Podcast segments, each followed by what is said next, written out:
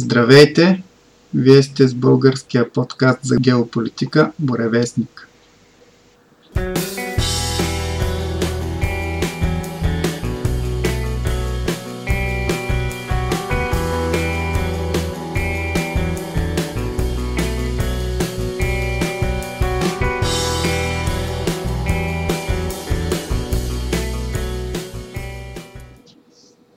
Това е нашият осми брой и този път ще започнем направо с темите за южноамериканските страни, които сме предвидели за днес. В случай, че имате въпроси или коментари към нас, можете да се свържете на фейсбук страницата Боривестник-български подкаст за геополитика или на електронната поща borevestnik.podcast.abv.bg На вашите въпроси ще отговорим в следващия брой, който записваме.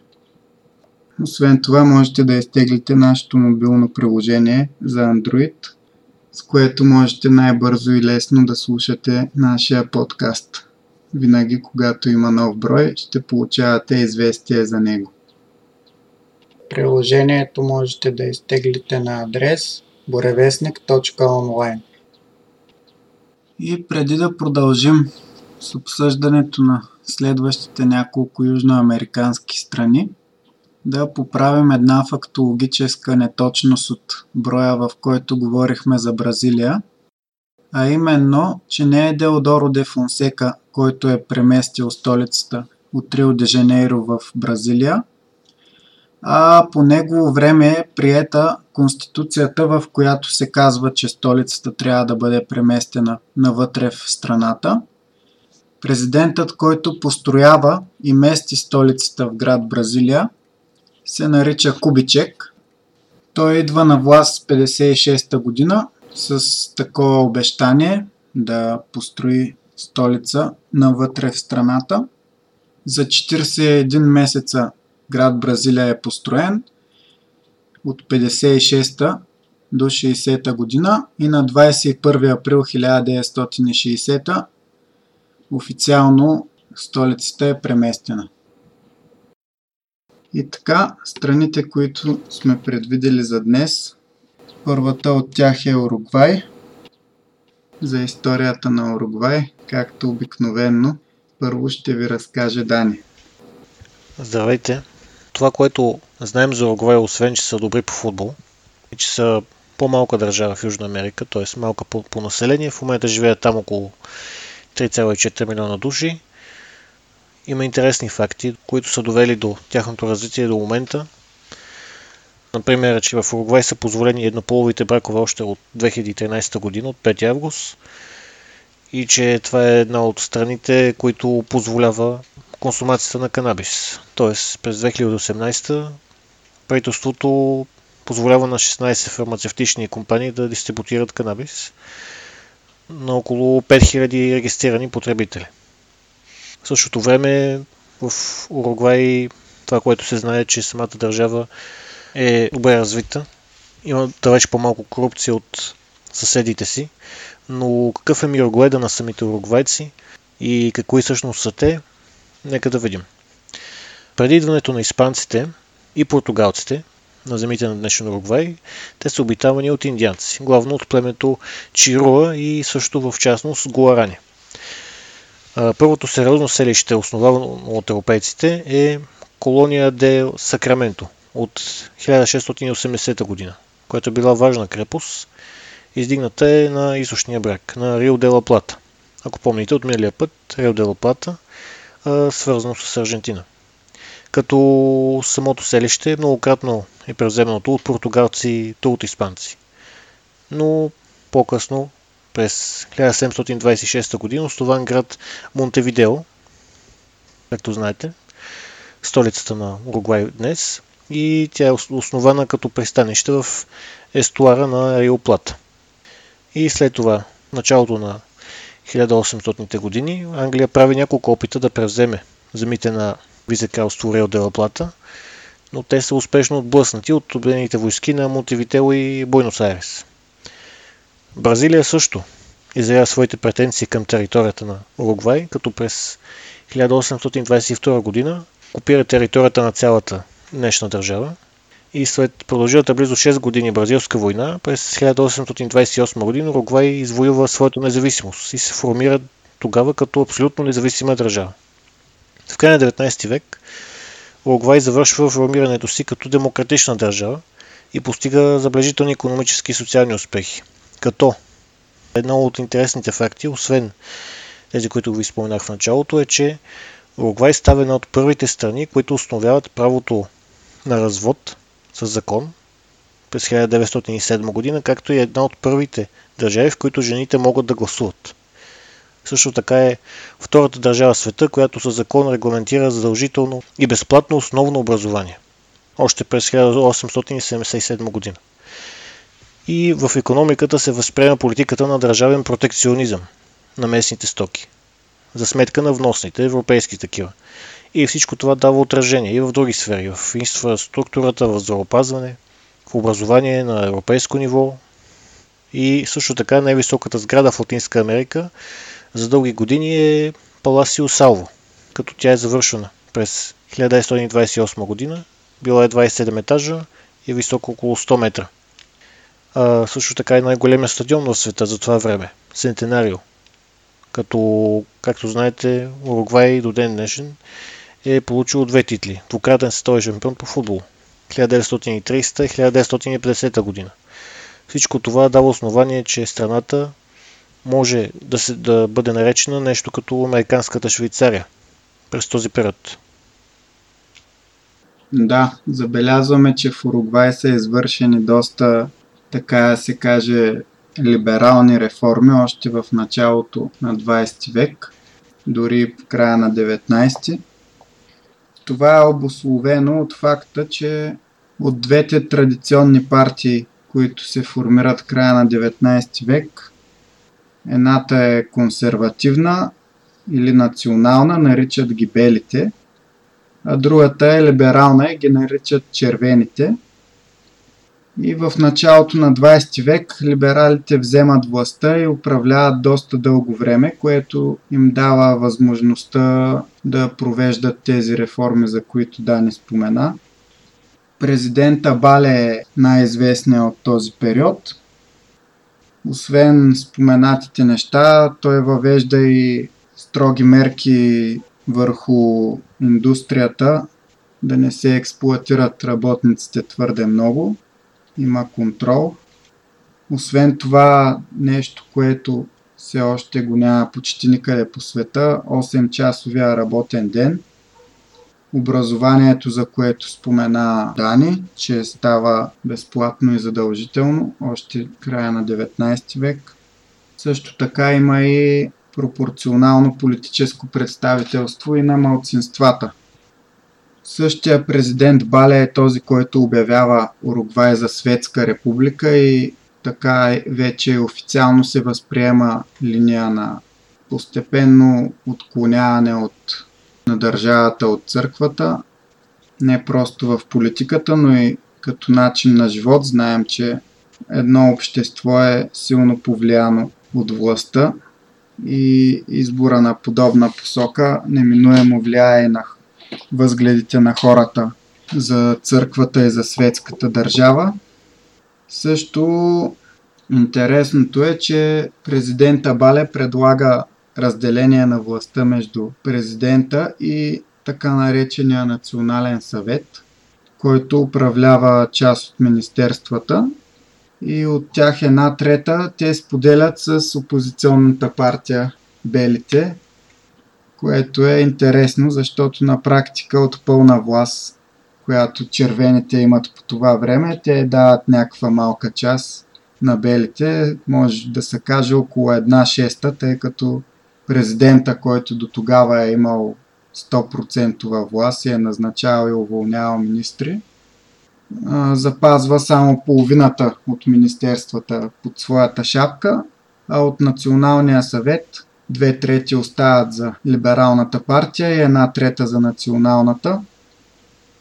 Но малко по-късно, 1933 година, три години след като печелят първото световно първенство с победа на финала срещу Аржентина с 4 на 2, което остава в историята, макар и в първия шампионат да са участвали само 9 страни. Три години след това Уругвай пострадва доста сериозно от световната економическа криза. Проваля се и социалната държава.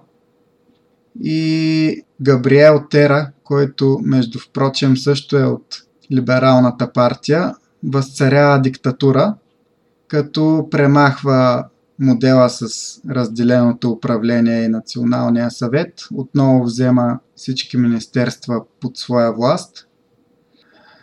След него управлява неговия зет Алфредо Балдомир, който през Втората световна война преустановява дипломатическите отношения с страните от уста, но трябва да се отбележи, че Уругвай не участват активно във войната. Първо, тя е доста далече от тях. Второ, са малка страна и не могат да отделят кой знае какви войски дори и да искаха. Но войната за тях все пак е важна. Покрай нея доста забогатяват, снабдявайки войските на победителите в войната с месо и кожи. През това време се извършва и национализация на до тогава английските железопътни мрежи и водоснабдителни, които до тогава са били собственост на английски корпорации. И след като нещата потръгват, 1952 година има нова конституция, която връща модела на разделеното управление. Обаче след Корейската война спада търсенето на уругвайските стоки и следва инфлация и безработица. И управляващите затягат коланите и вземат заеми от чужди банки, но няма ефект. Най-накрая белите печелят изборите и се опитват да върнат пак президентската република, в което в крайна сметка успяват 1967 година променят Конституцията, но за зла участ на последващите избори отново печелят червените и почват репресии. По това време възникват тупамаросите, които са градско партизанско движение. Те ограбват банки разпределят пари и храна сред бедните. И покрай студената война по това време американските служби следят доста изкъсо всякакви социалистически и комунистически движения по света особено в така наречения си заден двор, който се явява Южна Америка. И в този случай те се намесват, обучават уругвайската полиция как да се бори с тупамаросите.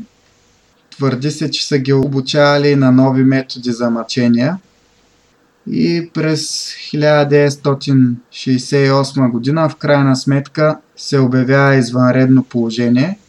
А, през 1972 година с помощта на войската президента Борда Бери успява да победи левичарското движение за национално освобождение. Действащия президент, за който Владо ви каза, Хуан Мария Бордабери, обявява така наречения Държавен съвет – който изземва всички държавни функции. И мнозинството от уругвайското общество незабавно се обявява против преврата и е подложено на продължителни репресии. Задържани са лидерите на левицата, както и много граждани, които изявяват позицията си. В уругвайски затвори умират над 100 политически затворници, а други 140 са в неизвестност и до ден днешен. Като промените започват бавно в началото на 80-те за да се стигне до пълното оттегляне на военните от властта и избирането отново на изцяло гражданско правителство, това става чак на 1 март 1985 година. Президент става Сангинети, следва демократизация и економическа реформа, амнистия на политическите затворници, за които Дани спомена, но не и строго преследване на извършителите на тези репресии. 1991 година Уругвай влиза в Меркосур, който е южноамериканския съюз за свободна търговия, за който споменахме в предния брой. 1995 година се сключва интересна коалиция между белите и червените от 100 години врагове, но когато срещу тях се изправя широкия фронт, който е социалистическо обединение, те са принудени да се коалират. Економиката се подобрява до 1999 година, когато белите и червените в коалиция печелят срещу широкия фронт, но скоро след това започва рецесия, която те се опитват да преборят с неолиберални мерки, още по-свободен пазар. Междувременно, тъй като тези мерки не водят до успех, народът и мудря шамар с плебисцити, в които не позволява приватизацията на Уругвайската държавна петролна компания, както и на водоснабдителното държавно дружество. И 2004 година вече неизбежното се случва. Табаре Васкес от Широкия фронт печели президентския пост. Пет години по-късно бившият Тупамаро Хосе Мухика го наследява, също от широкия фронт, както можете да си представите, знаеки за миналото му. И Мухика е един доста интересен човек, който получи широк медиен отзвук по времето, когато беше президент, т.е. преди 10 на години. Той е човек, който става известен с прозвището най-бедния президент в света. Реално той печели едва 1200 долара на месец като президент, защото дарява 90% от заплатата си, която е 12 000 долара по закон, я дарява за, за благотворителност и отказва да живее в големия и луксозен президентски дворец, в който обикновенно живее президента на Уругвай и си живее в предградие на Монтевидео със своята съпруга, с която отглеждат хризантеми в малка ферма. И освен това е известен като шофьор на Volkswagen Костенурка от 1987 година.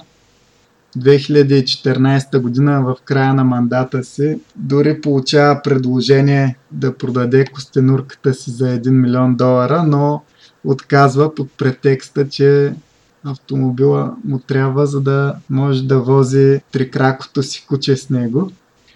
Но ключовото за Мухика е, че е неговата философия, която той изповядва очевидно и с начина си на живот, че консуматорското общество е сбъркано и човек няма нужда от много вещи, за да живее щастливо. Точно обратното, най-бедните хора според него са тези, които искат още и още и заради това трябва да работят все повече и повече, за да могат да си позволят всички вещи, които желаят. И така не им остава време да живеят живота си реално. За Мухика това е истинската свобода, когато нямаш много вещи, когато можеш да се посветиш на, на семейството си на собственото усъвършенстване. След края на мандата на Мухика, 2014 година, на власт отново идва Табаре Васкес и общо взето широкия фронт в наши дни е иззел гласоподавателите на червените, които са се свили до трета партия с доста малка подкрепа основните, основната борба в изборите е между Широкия фронт и консерваторите, но Широкия фронт се радва на широка подкрепа сред народа и за сега няма изгледи да сдаде властта в близко бъдеще. И това, което може да се отбележи за, за Васкес, което впрочем и сред други южноамерикански водачи. Споменахме за Лула да Силва в Бразилия и Киршнер в Аржентина. Васкес също като тях поддържа добри връзки с Венесуела и въпреки натиска на САЩ и на опозиционната партия в Уругвай, няма намерение да прекъсва връзки с Николас Мадуро, президента на Венесуела. А това, което бих добавил като информация чисто за населението на Уругвай, което може би до голяма степен обяснява и начина на развитие на страната. Това е, че 88% от населението са европейци, чисти европейци. 8% са метиси, т.е. между европейци и индианци. 4% са черните и мулатите. А от индианците, които са се радвали на цялата тази земя преди да дойдат европейците, сега са оцелели само единици. Впрочем, в Уругвай има и значителна българска диаспора. Например, футболиста Фабиане Стоянов е име, което е възможно да сте чували. А отбора, в който той играеше, Данубио, е основан от Мигел и Хуан Лазарови, които по фамилията може да се досетите, че са наследници на български иммигранти в Уругвай. Известен композитор уругвайски е Хорхе Лазаров. Не съм сигурен дали има роднинска връзка с двамата братя, които споменах. Друго интересно, което хората бих се замислили е за самото име на Уругвай. Защо се казва Уругвай? И защо звучи така близо до Парагвай, до една близка държава до тях? Те нямат обща граница, но, но, но какво е интересно относно името Уругвай? Уругвай, според самите уругвайци, името им означава това, което те смятат, Рио де лос Пахарос Пинтадос, т.е. реката от шарени птици или реката ушарена от теци, заради река Уругвай. Като самата дума Гвай има общо с водата. Близка държава до тях, с която нямат обща граница, но близка по име до тях е Парагвай. Относно Парагвай, това, което е интересно е, че може би сте чували за гуараните. Както да речем, наричаме французите, поне които са изконни французи, и до ден днешен ги наричаме гали, заради прасите им. Така и парагвайците могат да бъдат наречени гуарани. И така са наричани и до ден днешен. Гуараните са населявали територията на днешен Парагвай покрай река Уругвай – и долната част на река Парагвай, както и части от Бразилия, до днешен Рио де Жанейро и части от Боливия също. Интересен факт е, че в Парагвай официален език днес е не само испански, но и езикът на гуараните. А къде са дошли самите гуарани? Техните села често са се съставлявали от а, няколко от 10 до 15 къщи, които са живяли няколко семейства, като самите общества са били обединени от един общ интерес да оцелят, както всички други племена по това време. По времето, по което са дошли европейците, се е смятало, че гораните са наброявали около 400 000 човек. И с това, с което са се изхранвали, е било царевица, мед и отглеждане на гъски. Всъщност в какво са вярвали гуараните, това е техният пантеон, т.е. те са имали божества и митология, които са били изконно тяхни, като според гораните сътворението на света е било следното. Основната фигура в техния свят е Тупа, т.е. великият год на сътворението.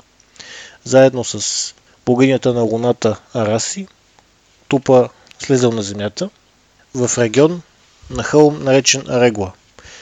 И от билото на този хълм той създал всичко, което се виждало на повърхността на земята, включително океаните, горите и животните.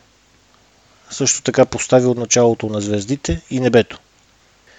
И според гуараните, Тупа създал хората, като естествено според тях първите хора били гуараните, които живяли в хармония и внушил в тях духа на доброто и злото, и след което си тръгнал. Гуараните вярвали в няколко божества. В Теджо Джагуа, който бил бог на пещерите и плодовете. Странно защо, но според тях има бог, който бил специално за тези две неща едновременно. Както и Мбой Туй, т.е. богът на водопадите. И Ао Ао, богът на планините. И много други. Интересни факти за езикът на гораните са, че да речем думата тапир идва от, от техния език, който означава винаги напред. Тапир. Както и думата ягуар. Много хора биха си помислили, че това идва от, има происход от ацтеките или от други групи по това време, но всъщност се идва от езикът на гуараните. Както и много думи на днес днешен, които използваме, както думата пираня, т.е. злата риба, пира аня. А думата пума всъщност идва от кечуа езикът, който идва от Перу. Думата тапиока също идва от езикът на гуараните. А европейците за първ път пристигат в този район в ранните периоди на 16 век. Днешната столица на Парагвай, Асунсион, е основана от испанския конкистадор Хуан де Салазар на 15 август 1537 година. И градът става център на испанска колониална провинция, както и център на разпространяването на християнството по тези земи през 18 век. Парагвай обявява независимост, след като отхвърля местното испанско управление на 14 май 1811 година. Впоследствие историята на Парагвай е белязана от дълги авторитарни управления, политическа нестабилност и опустошителни войни с съседите. Интересното за Парагвай е, че за разлика от Уругвай, тук така наречените червени са консервативната партия. Спомняме си в Уругвай са либералната. Но в Парагвай либералите управляват от началото на 20 век до 36 година. В края на този период е войната за Чако, областта Чако с Боливия, над която и двете страни обявяват претенции и е важна за тях, тъй като и двете нямат излъз на море. Боливия го губи малко преди това в война с Чили. А, през Чако минава река Парагвай и която страна овладее тази област, ще има по-лесен достъп до Атлантическия океан. И тази война, всъщност, въпреки че в началото се очаква Боливия да я спечели, тъй като имат по-добре въоръжена армия, в крайна сметка парагвайците я печелят, но има много критики към президента Аяла от либералната партия, който сключва някои примирия с Боливия в моменти, в които Парагвай са имали голяма инициатива и са можели да ускорят края на войната много. След тези премирия боливийската армия се организира наново и отново следват тежки битки. И след като все пак печели войната, Аяла отказва пенсии на военните инвалиди от нея и 36-та година е свален от власт – Конституцията от 40-та година връща големи пълномощия на президента и подготвя почвата за бъдещата диктатура. По принцип Парагвай, както на практика всички основни южноамерикански страни, е президентска република.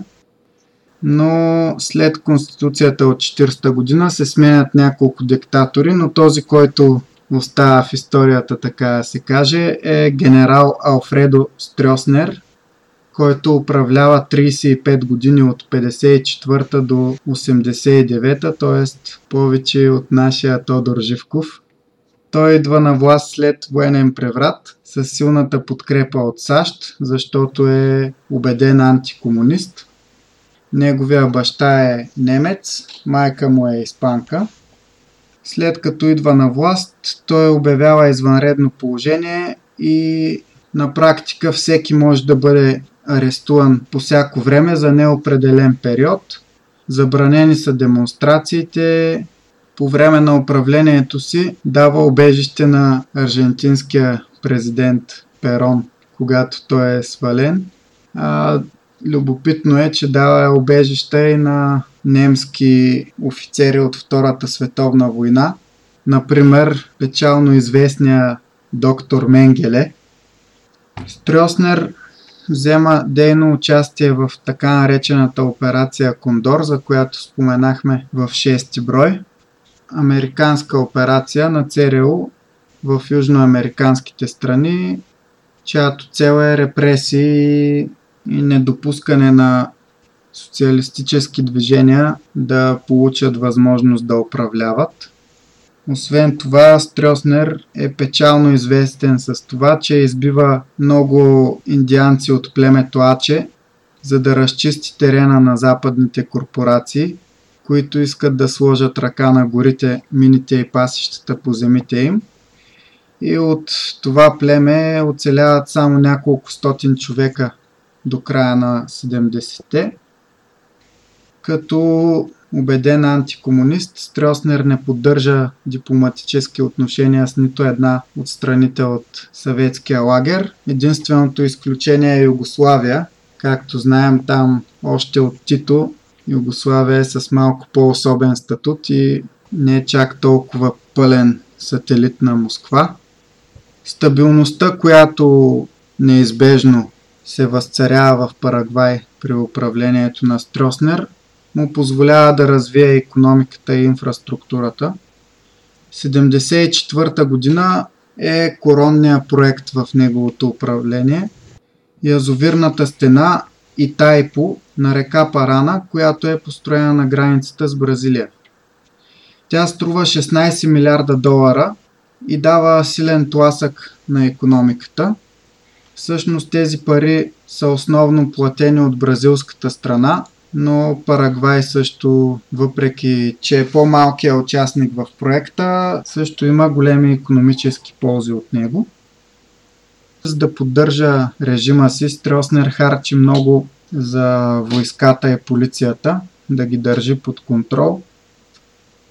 Стрелснер се ползва с подкрепата на САЩ много дълго време заради антикомунизма си и до 1986 година се радва на нея. Тогава Рейган решава да го сложи в списък с диктатори заради репресиите, които упражнява над политическите си противници. Това разбира се е доста нелепо решение с оглед, че репресиите продължават вече десетилетия, а в началото са осъществени с помощта на САЩ крайна сметка, към края на управлението си Стрелснер се опитва малко да отхлади военното положение, но като цяло пълния контрол се запазва. Неговите реформи са повече на книга. Когато има някаква сериозна заплаха от опозицията, се праща полицията и се разпръскват демонстрации, арестуват се политически противници. И въпреки, че печели 88 година своя 8 мандат, 89 година по-късно неговия най-близък довереник, генерал Родригес, му прави военен преврат. Като причината за това е притеснението на генералите около Стрелснер, че ще предаде властта си на някой от своите наследници, като същински монарх – и след това той избягва в Бразилия, където и умира. Три години след преврата на Родригес срещу Стрёснер се приема нова конституция, която връща демократичната система на управление. И следващата година, 93-та, отново кандидат от Червената партия, които обаче тук са, отново да кажем, че тук са консерватори, печели изборите – но новия демократичен парламент започва да отменя законите взети от, макар и от същата партия, но все пак от военните. И така се стига до нов опит за преврат срещу демократично избрания президент от страна на генерал Овиедо, който обаче се проваля и Овиедо е вкаран в затвора – Малко по-късно обаче президент става неговия приближен Кубас и той го пуска от затвора. Върховният съд се разпорежда Овиедо да бъде върнат в затвора, Кубас обаче отказва.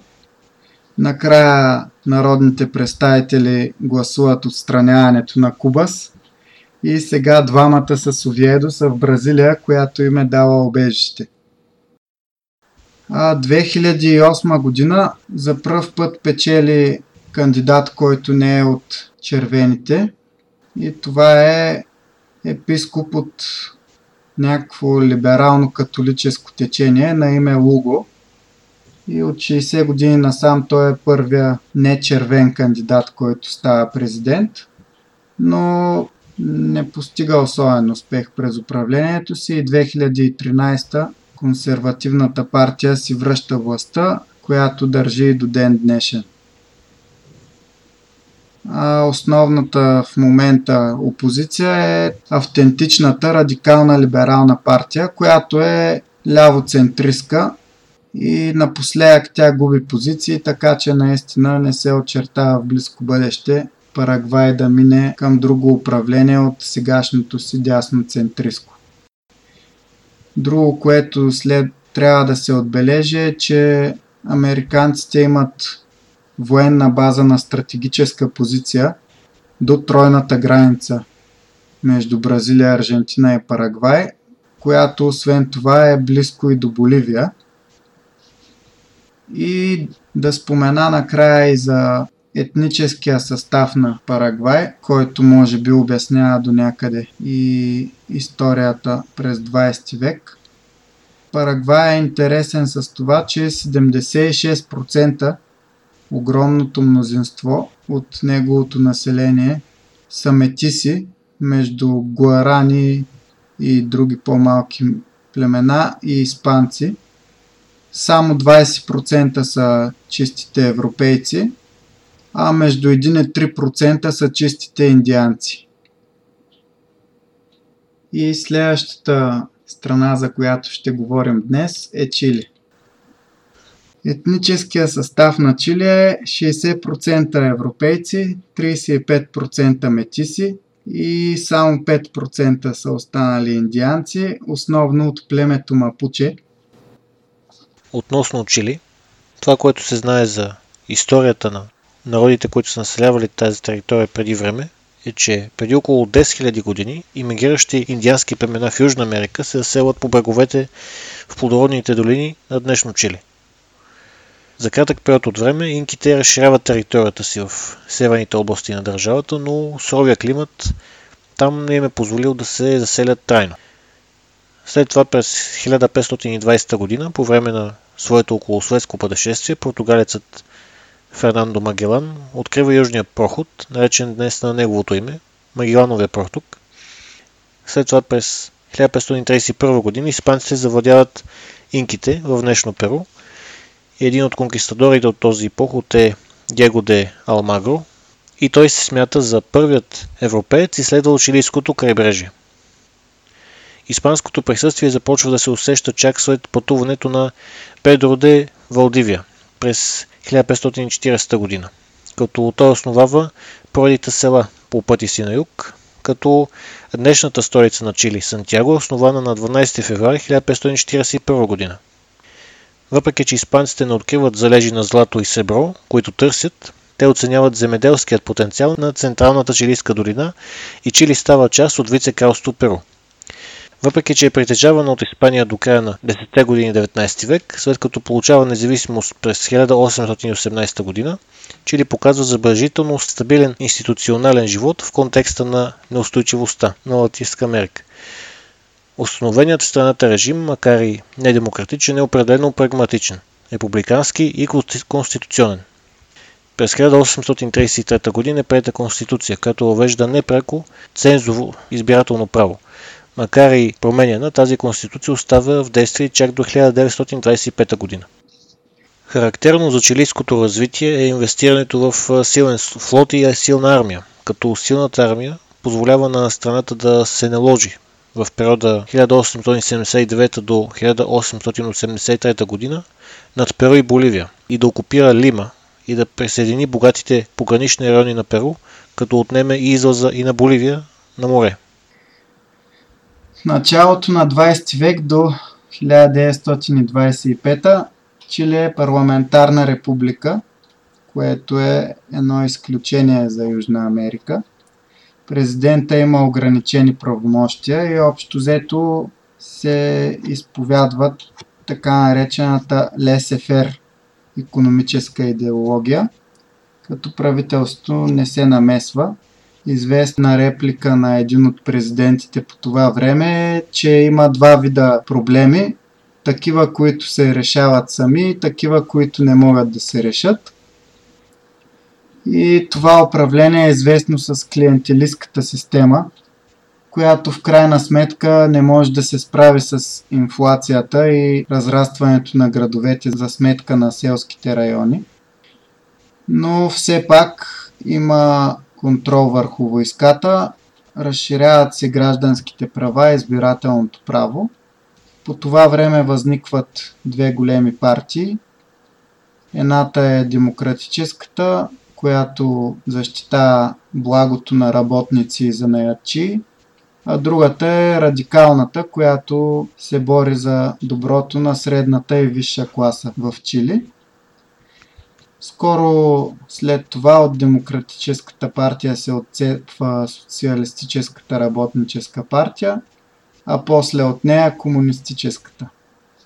1920 година е една от знаковите фигури на Чили за 20 век, Артуро Алесандри, става президент и той иска да прави реформи, но парламента го блокира – крайна сметка, 4 години по-късно успява да прокара идеите си с подкрепата на по-младшите офицери от войската, които са недоволни от това, че са пренебрегнати за сметка на висшите офицери, както и от разделението в обществото и голямата инфлация, която води до пропаст между богатите и бедните. И септември 24 година и януари 25-та в Чили става двоен военен преврат. Първо Алесандрия е свален от по-консервативната част на войската, а после негови поддръжници правят контрапреврат. Септември 25 година с плебисцит се приема новата конституция с реформите на Алесандри, които дават повече власт на президента, слага се край на економическата лесефер идеология – Основава се Централна чилийска банка и се налага данък върху доходите. Въпреки тези прогресивни за времето си действия, Алесандри също действа с твърда ръка. Малко по-късно смачква стъчкуващи в Марусия и Лакоруня чрез намеса на войската. Стотици са убити. И 29-та година економическата криза, която удря почти по цял свят, удря и Чили. Тогава президент е Ибанес, който преди това е теглил заеми, изпълнявал обществени проекти, създава и полицията по това време, малко преди 29-та година. И с тези мерки става доста обичан от народа на Чили – но когато 29-та удря кризата и банките започват да си искат парите от заемите, които Ибане се взел, а чилийската държава не може да ги върне, последиците са доста лоши. Крайна сметка Ибане се избягва в чужбина. Три години по-късно Алесандри, който се е завърнал междувременно на президентския пост, успява да се справи и да закрепи економическото положение. 1938 година интересното е, че след като той отново сдава властта, 1938 година чилийските национал-социалисти опитват преврат, с който да го върнат на власт. Избират го като човека, който е способен да прокара нацистската идеология в Чили въпреки малко по-различната му история до този момент. Но този опит за преврат не успява. Чилийските нацисти са смазани от войската. И властта отива у радикалната партия, т.е. консерваторите, която засилва ролята на държавата в економиката – 52 година Ибанес, за който говорихме малко по-рано, се връща на бял кон, печели президентските избори. Макар, че вече е поустарял, следва стабилно управление, но пак има економически проблеми, инфлация, която той успява да овладее до някъде, но като цяло растежа на Чили е забавен. Той позволява на забранената до тогава комунистическа партия да възобнови дейност. А, любопитно развитие с негово участие е това, че негови поддръжници от армията му предлагат да установи диктатура с тяхна подкрепа но плановете пропадат и не за друго, а защото самия Ибанес им няма доверие на генералите. И на всичкото отгоре случая се разчува и става скандал. Скоро след това Ибанес пада от власт.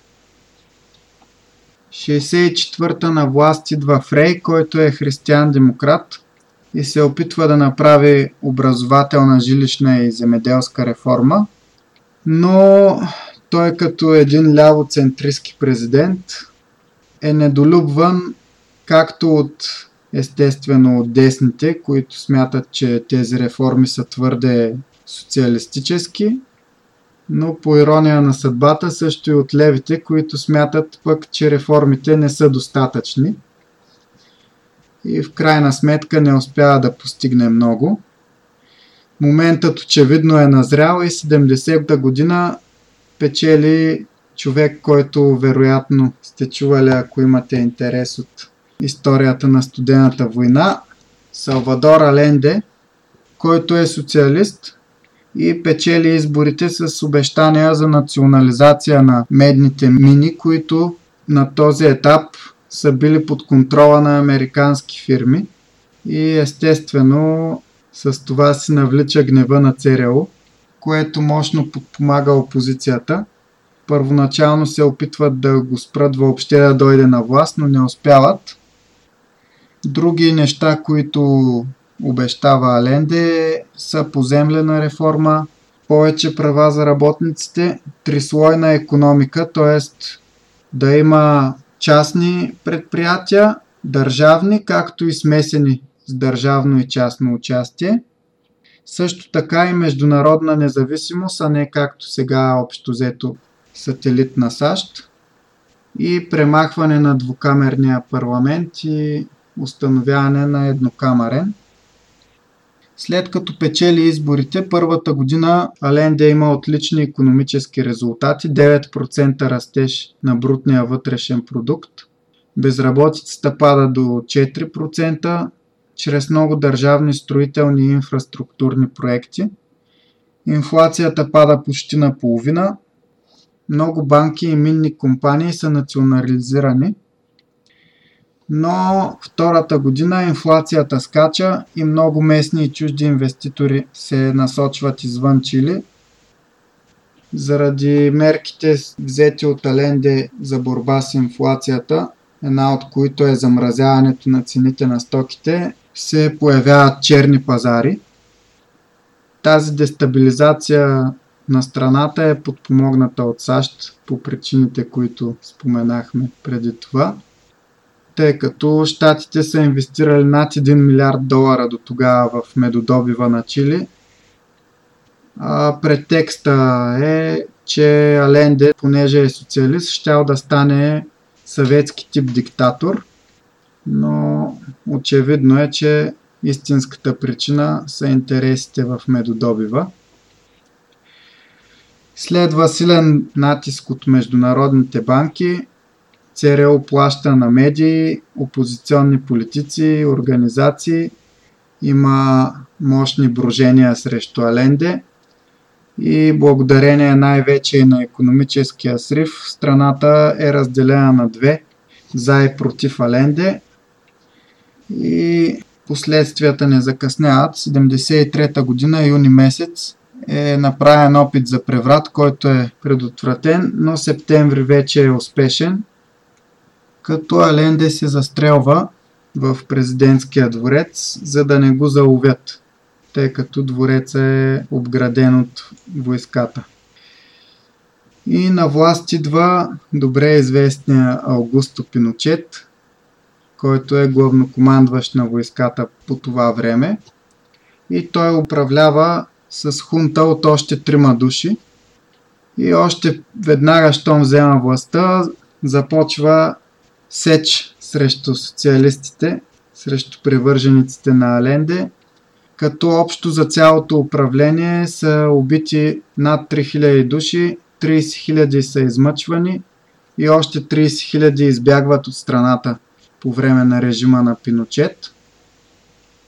Ограничени са гражданските свободи, разпуснат е парламента, забранени са профсъюзите и стачките, отменени са поземлената и економическата реформи на Аленде, под давлението на САЩ, които са най-силните му поддръжници, Пиночет освобождава пазара по неолиберален образец. Економическата политика на Чили при Пиночет е дело на така наречените чикагски момчета. Става дума за американци, които са следвали в Чикагския университет, финансисти. И известно време има стабилност, но 82-3 година става економически срив, шири се безработица, има много фалити в финансовия сектор, много банки са национализирани за да бъдат спасени да не фалират. 85-та все пак са стабилизирани нещата и до 90-та има стабилен растеж на брутния вътрешен продукт 6% средно годишно. През 80-те Пиночет отслабва хватката лека по лека. Появява се известна свобода на словото, на събирания. 88 година, по ирония на съдбата, това дава обратния резултат. Плебисцит отказва нов 8 годишен мандат на Пиночет. Отхвърлено е това предложение с 54,5% от гласовете. И така Пиночет доброволно сдава властта и 89-та година чилийците избират нов президент, който започва да разследва престъпленията на хунтата. А след края на управлението му, близо 10 години по-късно, 98 той е арестуван в Лондон, където Пиночет е отишъл за операция на гърба като ареста е по нареждане на някакъв испански съдя по така нареченото международно право, което дава право на страните да съдят, да съдят хора, които не са техни граждани за особено големи престъпления. Но английският министр на вътрешните работи тогава отказва да го екстрадира към Испания и го пуска да си ходи заради лошото му здравословно състояние като Пиночет се прибира в Чили и е посрещнат от множество поддръжници с военни маршове на летището, които са били доста популярни по време на управлението му.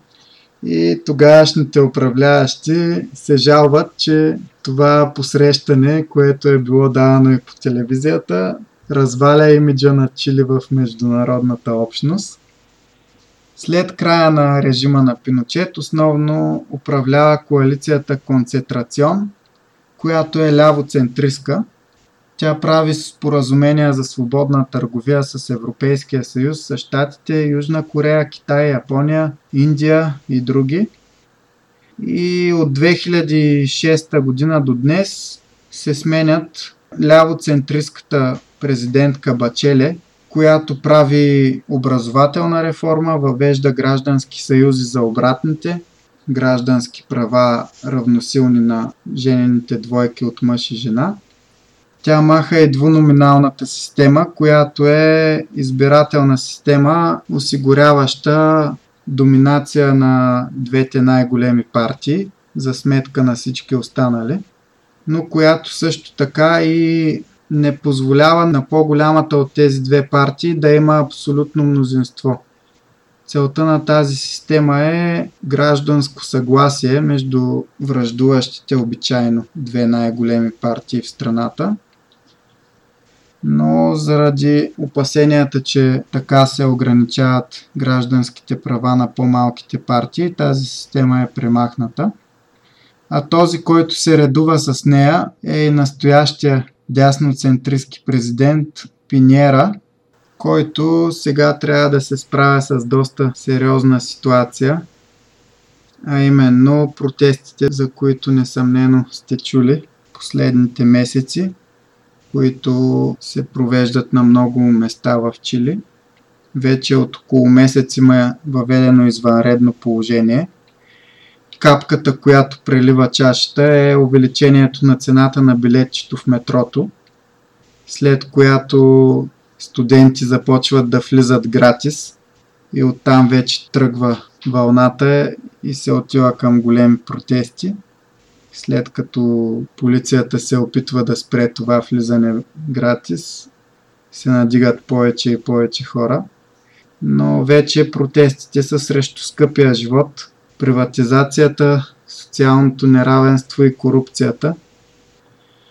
Като исканията на протестиращите са реформи в образователната, в здравната, в пенсионната системи, вдигане на минималната работна заплата и разбира се оставка на Пиньера и нова конституция.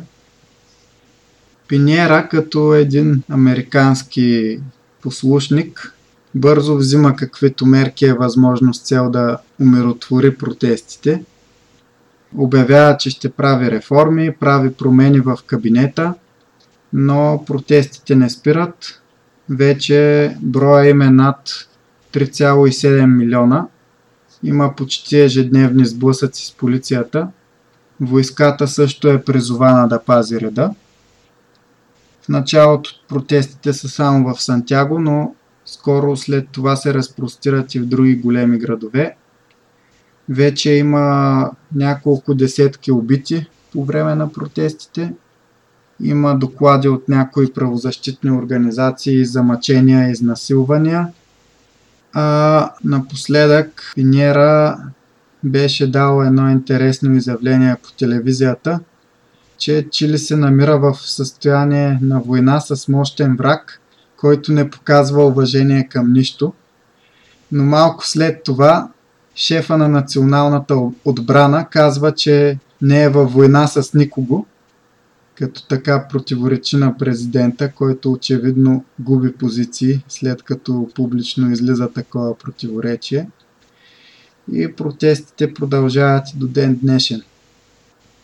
Като бих казал любопитно, но за хора, които малко повече се интересуват от състоянието на нещата в международната политика, е напълно очаквано, че CNN BBC и другите подобни казионни глобалистически медии отразяват по съвсем различен начин протестите, които бяха, в, например, в Венесуела, които бяха представени като справедливо желание на народа да свали диктатора Мадуро, а в Чили обратно виждаме заглавия от сорта въпреки промените в кабинета, протестиращите в Чили не се отказват. Т.е. едва ли не, ето човека се съобрази с исканията им, а те не мирясват. Тоест, според това управлението на дадена страна, дали е под контрола на техните господари или не, медиите са способни много бързо да обърнат плочета за на пръв поглед сходни събития в страните от Южна Америка и насякъде по света. Като нещо такова видяхме и покрай най-актуалната новина от Южна Америка тези дни. Военния преврат, макар и безкръвен, срещу президента на Боливия Ево Моралес. Но преди да стигнем до там, Дани ще ви разкаже малко за историята на Боливия. Да, така какво всъщност знаем за Боливия? Освен, че има две столици Лапас и Сукре, т.е. Лапас, цялото име е Ноестра Сеньора де Лапас, т.е. нашата госпожа Мир и Сукре е захар. И това, че има 11 милиона души, какво всъщност знаем за менталитета и, за, и какви са хората населявали Боливия преди време, Основните местни групи са били Кечуа, Аймара и Гуарани. И до ден днешен 55% от населението на Боливия са Кечуа и Аймара индианци, 30% са метиси и само 14% са чистите европейци. И 61% от населението говори испански. Останалите си говорят на индианските езици. А, като естествено от тези 61% за много от тях първия език си е индиански. Съответно кечуа или аймара или ако са от по-малко племе друг. Интересен факт е, че в самия герб на знамето на Боливия, освен това, че има кондор, лама и планината Хуаина Потоси на 6000 метра, има и 10 звезди, което представлява 9 сегашни области и плюс една за изгубената от Чили провинция Литорал, когато Боливия е имала излъз на Тихи океан. Регионът, познат като Боливия, е населяван още от преди 2500 години, когато най-вече племената Аймара са живели по тези земи, но днешните племена Аймара свързват себе си най-вече с цивилизацията на Тиванако, която се намирала в територията на днешна Западна Боливия. Като техния град също на име Тиванако тира още от 1500 година преди Христа. Испанските завоевания на империята на инките започнали през 1524 година и приключили през 1533 дали тласък на завоевателите от Европа да навлезат навътре в континента и територията на днешна Боливия тогава испанците наричали Харкас и където навлизали обявявали тази територия за подвластност на вице-кралството на Лима. И основаният през 1545 г. миньорски град Потоси станал най-големият град в Новия свят с население над 150 000 души. В края на 16 век боливийското сребро бил важен източник на приходи за Испанската империя. Голяма част от местното население служило като роби, помагали на испанците, а през 1776 година така наречената провинция Харкас, както известна била преди Боливия, била прехвърлена на Витекралство Рио де ла Плата, де-факто Аржентина, от Лима, но след около 5 години местното население се въздигнало във възстание, обсъдили Лапас през март месец 1781 година с около 20 000 жертви. Впоследствие испанската примка над региона се ослабила заради настъпващите войски на Наполеон на територията на континентална Испания, което дава отластък на местните да искат независимост. Като борбата им за независимост започнала в Сукре през май месец на 1809 година, в така наречената Чикисака революцион, по името на града Чикисака, което е старото на Сукре. И този метеж бил последван след няколко месеца в последващо възстание в Лапас. Mm-hmm. Но последствие и двата метежа били озаптени от испанските власти и вице-кралство Рио де Плата. Но година пък по-късно, войните между Испания и владенията им в Южна Америка дали своят ефект. Впоследствие Боливия била завладявана и презавладявана много пъти през войната от повереници на короната и патриоти, като аржентинците изпратили три военни кампании, като и трите били неуспешни. Боливия най-накрая била освободена от, от испанска зависимост и инициираната от Симон Боливар борба за независимост, в която му помага Антонио Хосе де Сукре, и след 16 години на метежи, републиката била провъзгласена на 6 август 1825 година. А кой всъщност е Симон Боливар, човекът на когото е кръстен на Боливия, цялото му име е Симон Хосе Антонио Делима Сантисима Тринидад Боливар де ла Консенсион и Понте Полисиос и Бланко.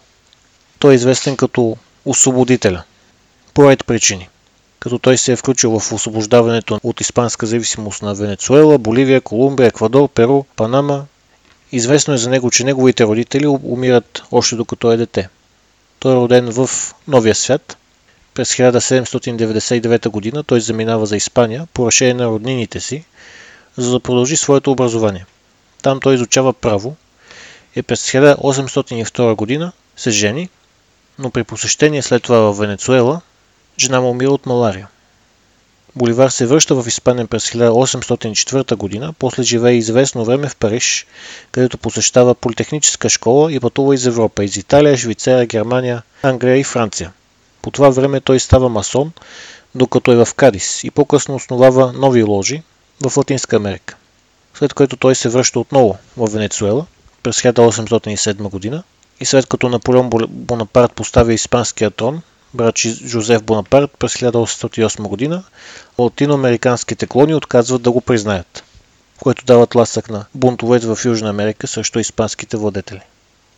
И той участва в основаването на Втората република на Венецуела през 1813-14 година, освобождаването на Нова Гренада през 1819 година, Еквадор и Перу в периода 1822 до 1825 година. И в същата година, последно споменатата, участва в освобождаването на Боливия. И на 17 декември 1830 година на 47 годишна възраст Симон Боливар умира от болезнена туберкулоза. И като се върнем на темата Боливия, през 1836 година в Боливия под властта на маршал Андрес де Санта Крус навлиза в Перу, за да установи отхвърления преди това президент, генерал Луис Хоседе Оргегосо. И Перу и Боливия заедно формират така наречената Перуанска Боливанска конфедерация и маршал Санта Крус като нейн върховен покровител. В последващите години, поради напрежение между съседите, избухнала война между Чили и самата конфедерация и Аржентина също обявила война на конфедерацията и маршал Санта Крус губи и се оттегля в Еквадор, като Перуанско-боливийската конфедерация се разпаднала. Последствие след възобновената независимост на Перу, перуанският президент генерал Агустин Гамара напада пък Боливия през 1841 година, след което последват политически и економически нестабилности в началото до средата на 19 век, които отслабват Боливия, след което Чили се възползва и окупира богати на природни ресурси територии в югозападната част на страната, включително и Боливийският бряг на Тихи океан. Да, Боливия определено няма успехи с войните. Споменахме за загубената от Парагвай война за областта Чако 30-те години на 20 век. Като интересното за Боливия е, че след този провал индианците, които до тогава са просто обекти на управлението на европейците в Боливия, се активизират политически и в годините след войната е национализирано петродобивното предприятие. Следват години на политическа нестабилност до революцията от 1952 година. Какво води до нея? 1951 година изборите са спечелени от революционното националистическо движение, чиято идеология е марксизъм и национализъм – но техните противници не им дават президентския пост и това води до революция, която революционното националистическо движение печели и взема властта. Като цяло движението има, въпреки името си, провежда корпоратистски политики, което ни подсказва, че особено в Южна Америка понякога имената на партиите са само за окраса. Но все пак това, което остава като значително постижение в бъдеще е това, че включват индианците в обществения живот и им дават повече права и привилегии. 1964 е извършен военен преврат. Този път не е чрез ЦРУ, а чисто от фактори в боливийската войска, като преврата е извършен от Бариентус, който е метис с смесен кечуански и испански происход. Той успява да спечели на своя страна профсъюзите на индианците, благодарение и на това, че е метис, и прави един своеобразен военно-кампесински съюз, като Кампесино са селените в Боливия, а и въобще в Южна Америка, които се занимават с земеделие, за да могат да се изхранват. Бариентус остава в историята като човека, който е наредил убийството на Че Гевара, чието партизани войската безмилостно и с брутална сила унищожава. Ако не знаете, Че Гевара след успеха на Кубинската революция става министър на економиката на Куба, но не го свърта дълго време на едно място. Иска да прави революция и в други страни. известен анекдот е, че той е носил снимка на Левски в себе си и очевидно изповяда точно идеала на Левски, който казва, че когато освободи България, ще отиде да се бори за свободата и на други страни. Че Гевара прави същото след успеха в Куба. Първо е в Африка, където претърпява неуспех и после в крайна сметка отива в Боливия, където се опитва да поведе партизанско движение срещу диктатурата на Бариентус, но в крайна сметка бива убит. Войската удря неговия сравнително малочислен партизански отряд с доста брутална сила, а междувременно миньорите, за чието права той отива да се бори и се надява да набере поддръжници в техните райони, подписват с държавното минно предприятие по-добри условия на труд и по-добро заплащане и в крайна сметка почти не получава Че Гевара подкрепа от тях. И най-накрая в последната битка, която той и неколцина от оцелелите му самишленици се бият срещу войската, Че Гевара е пленен и след няколко дни, в които тече усилена комуникация с ЦРУ и се чуят какво да го правят, дали да го пратят към Америка. В крайна сметка Бариентус нарежда да го убият. И знаем за известната реплика на Че Гевара, която остава в историята и е вдъхновение за много хора, споделящи възгледите му в бъдеще. А именно, когато той е вързан, затворен в една барака и при него идва изпълнителя на присъдата, който ще го разстреля. Че Гевара виждайки го, че влиза въоръжен през вратата, казва Знам, че си дошъл да ме убиеш. Стреляй, страхливецо. Ще убиеш просто един човек. Намеквайки, че дори той да бъде убит, комунистическата идея ще продължи да живее след него. Но да се върнем на Бариентус. Неговата съдба не е кой знае колко по-радостна от тази на Че Гевара, защото няколко години по-късно умира в катастрофа с въртолет. Впоследствие военните пак правят преврат, но социалиста Торес прави контрапреврат.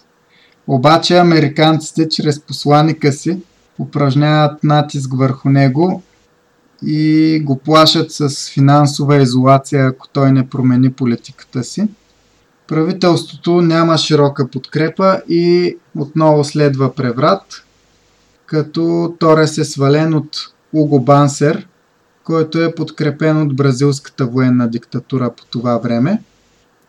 Той управлява 3 години заедно с революционно-националистическото движение, обаче в крайна сметка му писва от интригите между различните крила в движението, които клатят властта и 74-та година уволнява хората от движението на ключовите постове в правителството си и слага на тяхно място военни и обявява едноличен режим. Следва растеж в економиката, обаче хората си искат политическите свободи и в крайна сметка 78 година Бансер свиква отново избори. Отново следва нестабилност, и 80-та година следва нов кървав преврат, извършен от Гарсия, когато дори американците не харесват. Неговото управление е пълен провал. Продължава само една година и той избягва в Бразилия. Впоследствие в Боливия е осъден на 30 години затвор и 95-та година бразилците го изпъждат обратно в Боливия да си ги лежи. 2018 година умира в затвора. И след неговото кратко управление, малко след това се връща демокрацията, но 80-те години са доста тежки. За Боливия като цяло има политическа нестабилност и хиперинфлация. Във втората половина на 80-те Пас Естенсоро успява да стабилизира страната. А след това националното демократично действие на управлялия като диктатор малко по-рано Уго Бансер и революционното ляво движение на Пас Самора, въпреки че завършват втори и трети на изборите, правят мнозинство в парламента и Пас Самора става президент, т.е. водача на третата по сила партия. Като въпреки името революционно ляво движение, както казахме понякога имената са просто за окраса, неговото управление е доста умерено и е безмилостно срещу тероризма в страната, но не и срещу наркотиците. Подозират го в връзки с наркокартелите и го разследват. След него идва Санчес де Осада, който прилага неолиберални мерки. Приватизира много държавни предприятия на 50% плюс правото на управление, т.е. държавата вече запазва миноритарен дял от тях, включително петролното предприятие, телекомуникационното, електрификация и това води до силна съпротива на народа. 1997 година Бансер прави коалиция и толкова години, 26 години след като взима властта като диктатор, отново е президент, този път така се каже демократично избран, макар че получава само 22% от гласовете, благодарение на коалицията формира мнозинство чрез парламента. Да, тук трябва да се спомене, че такава е избирателната система на Боливия. Това беше и в основата на актуалните събития, че президента, за да бъде избран само от народа, трябва да получи поне 40% от гласовете и да е с поне 10% пред втория класирал се. Ако не, избора на президент отива в парламента и там вече, както и до сега видяхме, може всякакви коалиции да се направят и на практика да бъде подменен гласа на народа. 2000-та година при управлението на Бансер започват мощни протести в Кочабамба, който е третия по големина град в Боливия. Те са насочени срещу приватизацията на общинското водоснабдяване, за което натиска Световната банка и Международния валутен фонд.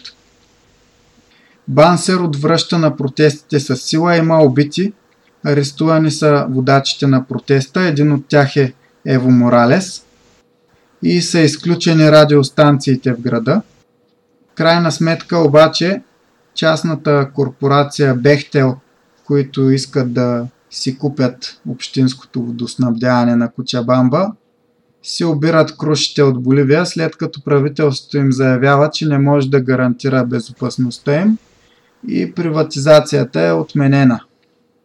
От това следва един знаков случай в международното право, казус, в който корпорация съди държава, именно споменатите току-що Бехтел, съдят Боливия заради провала на тази приватизационна сделка и искат 25 милиона долара обещетение, като случаят се разчува в цял свят. Някакъв абсурден международен съд даже отсъжда в полза на корпорацията – но в крайна сметка заради негативните отзиви и общо взето лошия имидж, който се създава на корпорацията в цял свят заради случая, се договарят с боливийското правителство и на символичните 30 цента Боливия като държава им плаща и те оттеглят иска си от Международния съд. В крайна сметка 2001 година Бансер открива, че има рак и подава оставка. Следващата година Ево Моралес се кандидатира с движението към социализъм. Печели 21% и е само на 2% след победителя Санчес де Осада. Но после следва газовата война, така наречена, заради приватизацията на газовите находища на Боливия, които се вземат от американски корпорации и продажбата на боливийския природен газ на цена под пазарната. Става дума за един газопровод, тъй като Боливия има доста добри залежи от природен газ и има спор откъде да мине един газопровод, дали да стигне до чилийското пристанище Мехионес или до перуанското пристанище Ило, като дори изниква идеята природния газ да се използва в индустрията на Боливия, вместо да се изнася. Като понеже възможността газопровода да тръгне към Перу би го прекарала през по-бедните северни боливийски райони и би позволило развитие на економиката там. Това е предпочитаната възможност за голяма част от боливийския народ и особено живеещите в тези северни райони. Но така наречената газова война не е изцяло заради природния газ. Наслагва се и фактора че Санчес де Осада се опитва да наложи така наречената война срещу наркотиците, която американците ожесточено се опитват да водят не само на тяхна територия, но и на целия американски континент. И това е проблем за много от индианците в по-бедните райони, които отглеждат кока и всъщност един от активистите, които се борят за техните права е Ево Моралес. И тези два проблема се наслагват и в крайна сметка става доста кървав конфликт. Индианци и работници стъчкуват и протестират, блокират пътища, властите им отвръщат с насилие, има 60 убити. В крайна сметка коалицията на Санчес де Осада се разпада заради тези събития и президента избягва от страната. Вице-президента Меса го наследява. 2005 година се вземат някакви мерки с цел да бъде спасена властта. Държавата започва да удържа по-голяма част от приходите от природни ресурси, които до сега основно са взимали частните компании, които ги експлуатират но Моралес и Киспе, негов съюзник, искат пълна национализация на боливийските природни богатства. Края на 2005 година Моралес печели изборите с 54% и става първия президент на Боливия, който е индианец. Той е Аймара и семейството му се занимава с земеделие за самоиздръжка. Моралес отглежда кока и се обявява против плановете на щатите да унищожат производството и в Боливия под претекст, че се борят с разпространението на наркотици. Той става известно лице на кампесиносите и често е арестуван. 1995 година създава партия от движението на земеделците. 96 та на много места печелят кметове а 97 печелят 4% на националните избори и вкарват 4 човека в парламента, като в Кочабамба това число е 18%. Продължава да води протести на кокалеросите, т.е. отглеждащите кока. 98 води голям марш. Правителството се подиграва с начина му на говорене и необразоваността му. Знае се, че той е от най-низките социални слоеве. 1998 година Моралес взема името Движение за социализъм. До тогава дясна партия, но вече е била неактивна. 99-та Движението за социализъм печели 10 кмета, 4% от гласовете в страната, но 70% в Кочабамба. И после следват водните проблеми, за които говорихме както и газовата война, след която става президент. Като президент, Моралес се опълчва на неолиберализма и ограничава зависимостта на Боливия от Световната банка и Международния валутен фонд. Намалява влиянието на щатите и се сближава с други водачи от така наречената розова вълна. Споменахме Луа да Силва в Бразилия, Киршнер в Аржентина, Чавес в Венесуела и така нататък. Моралес национализира повечето газови находища, окупират ги войски и гонят чуждите корпорации оттам, най-вече бразилската Петробрас е засегната. 2008 година има референдуми за автономия в 4 провинции, които са общо взето отчаяни мерки на опозицията да му се противопостави. Моралес не признава референдумите и по това време Луис Фернандо Камачо, един наследник на богат индустриален род, който е твърдо против Моралес и против социализма, който той изповядва, организира опит да отцепи четирите провинции с сила с помощта на Харватин, т.е. боливиец от харватски происход Бранко Маринкович, който събира ветерани от Балканските войни и се опитва да с сила да отцепи тези райони, но не успява. 2009 година Моралес и неговото мнозинство приемат нова конституция, която дава повече права на индианците. И фактите за управлението му са че се отвоява брутния вътрешен продукт на глава от населението. Броя на хората в крайна бедност пада от 38 на 18%. Т.е. като цяло имаме едно доста успешно управление. И стигаме до последните месеци, когато имаше избори, в които той спечели четвърти мандат, като спечели 47% от гласовете – а след него и то с 11,6% разлика е Карлос Меса, когато споменахме малко по-рано, че наследява Санчес де Осада като негов вице-президент. Но тези избори се твърди, че е имало машинации от страна на Моралес и фалшификации. Резултатите от изборите са оспорени от опозицията и се организират протести в цялата страна. Моралес помолва организацията на американските страни да, да организира проверка на преброяването на гласовете и обещава, че ако тази проверка открие фалшификации, ще свика втори тур на изборите с Меса, като това временно успокоява протестите. След проверката Организацията на американските страни на 9 ноември обявява, че че има ясни манипулации, както и фалшифицирани подписи.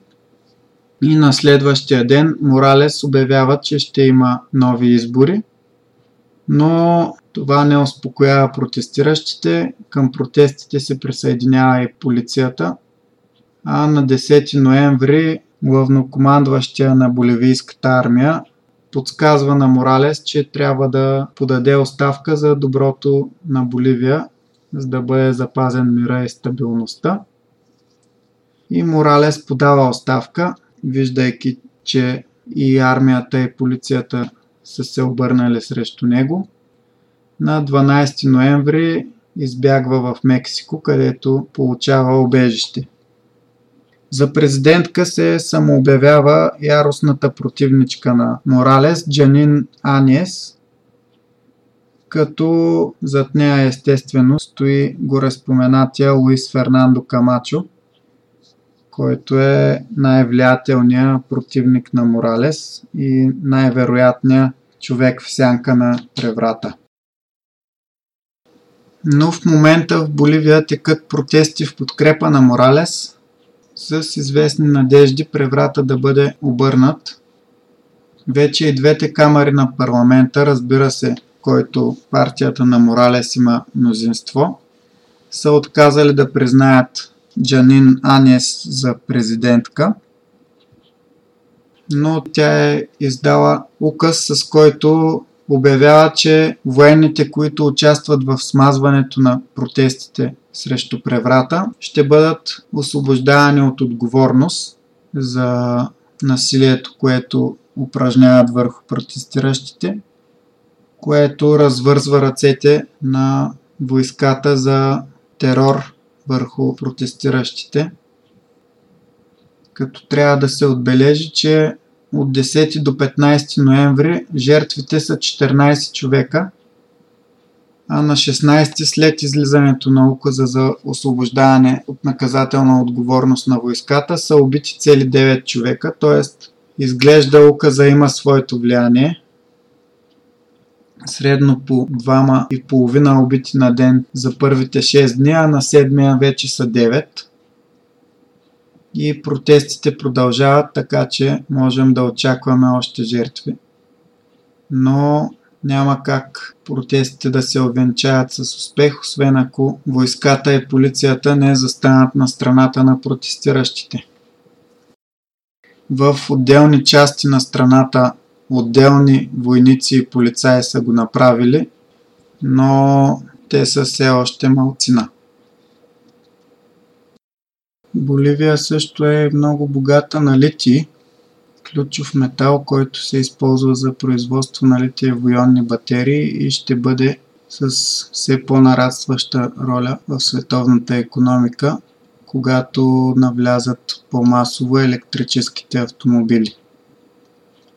Президента Моралес, малко преди да бъде отстранен, прекрати договор с немска фирма за разработка на част от литиевите залежи на Боливия – заради протести в района на мината и е възможно и това да е била една от причините да бъде задействан преврата.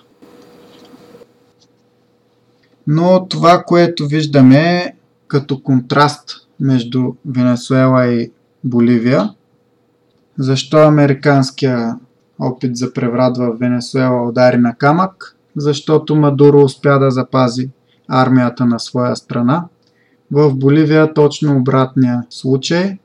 В Венесуела народа обеднява при Мадуро, има економическа криза, но Мадуро опазва контрола върху армията и съответно и властта си.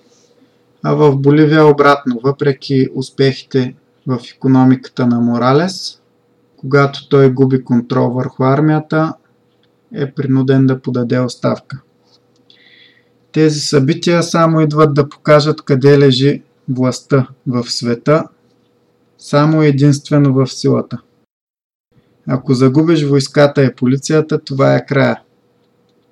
Постиженията през управлението на Моралес не променят съдбата му южноамериканската история, която е изпълнена с преврати, говори достатъчно подкрепа на идеята, че силата държи властта.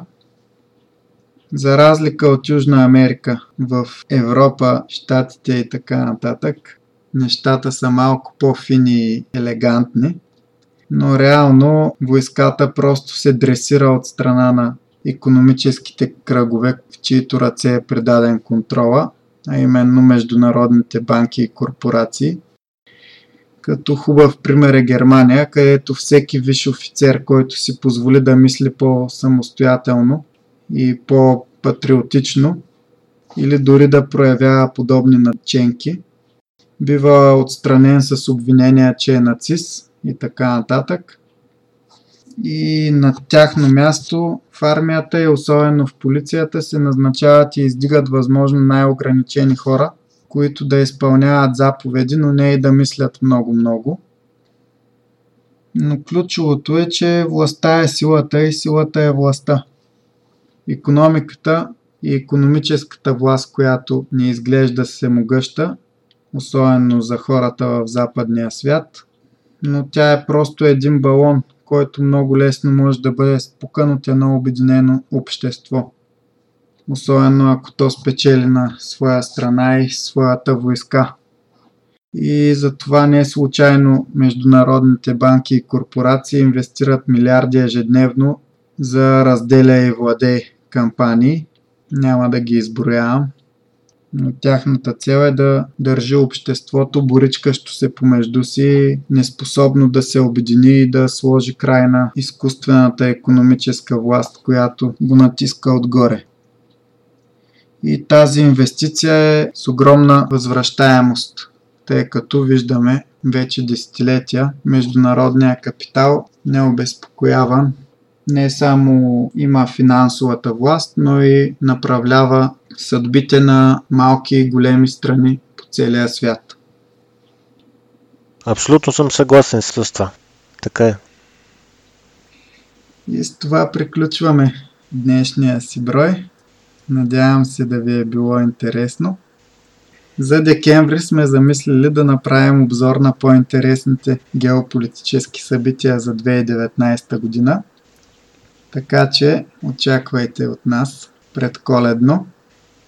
Пак да припомня, можете да се свържете с нас на електронната поща borevestnik.podcast.abv.bg или във Facebook на страницата Боревестник-български подкаст за геополитика като може да задавате всякакви въпроси, свързани с нашите теми или по други геополитически въпроси. И ние ще се постараем да отговорим на тях при следваща възможност. Дани, благодаря ти за участието днес. Благодаря и аз.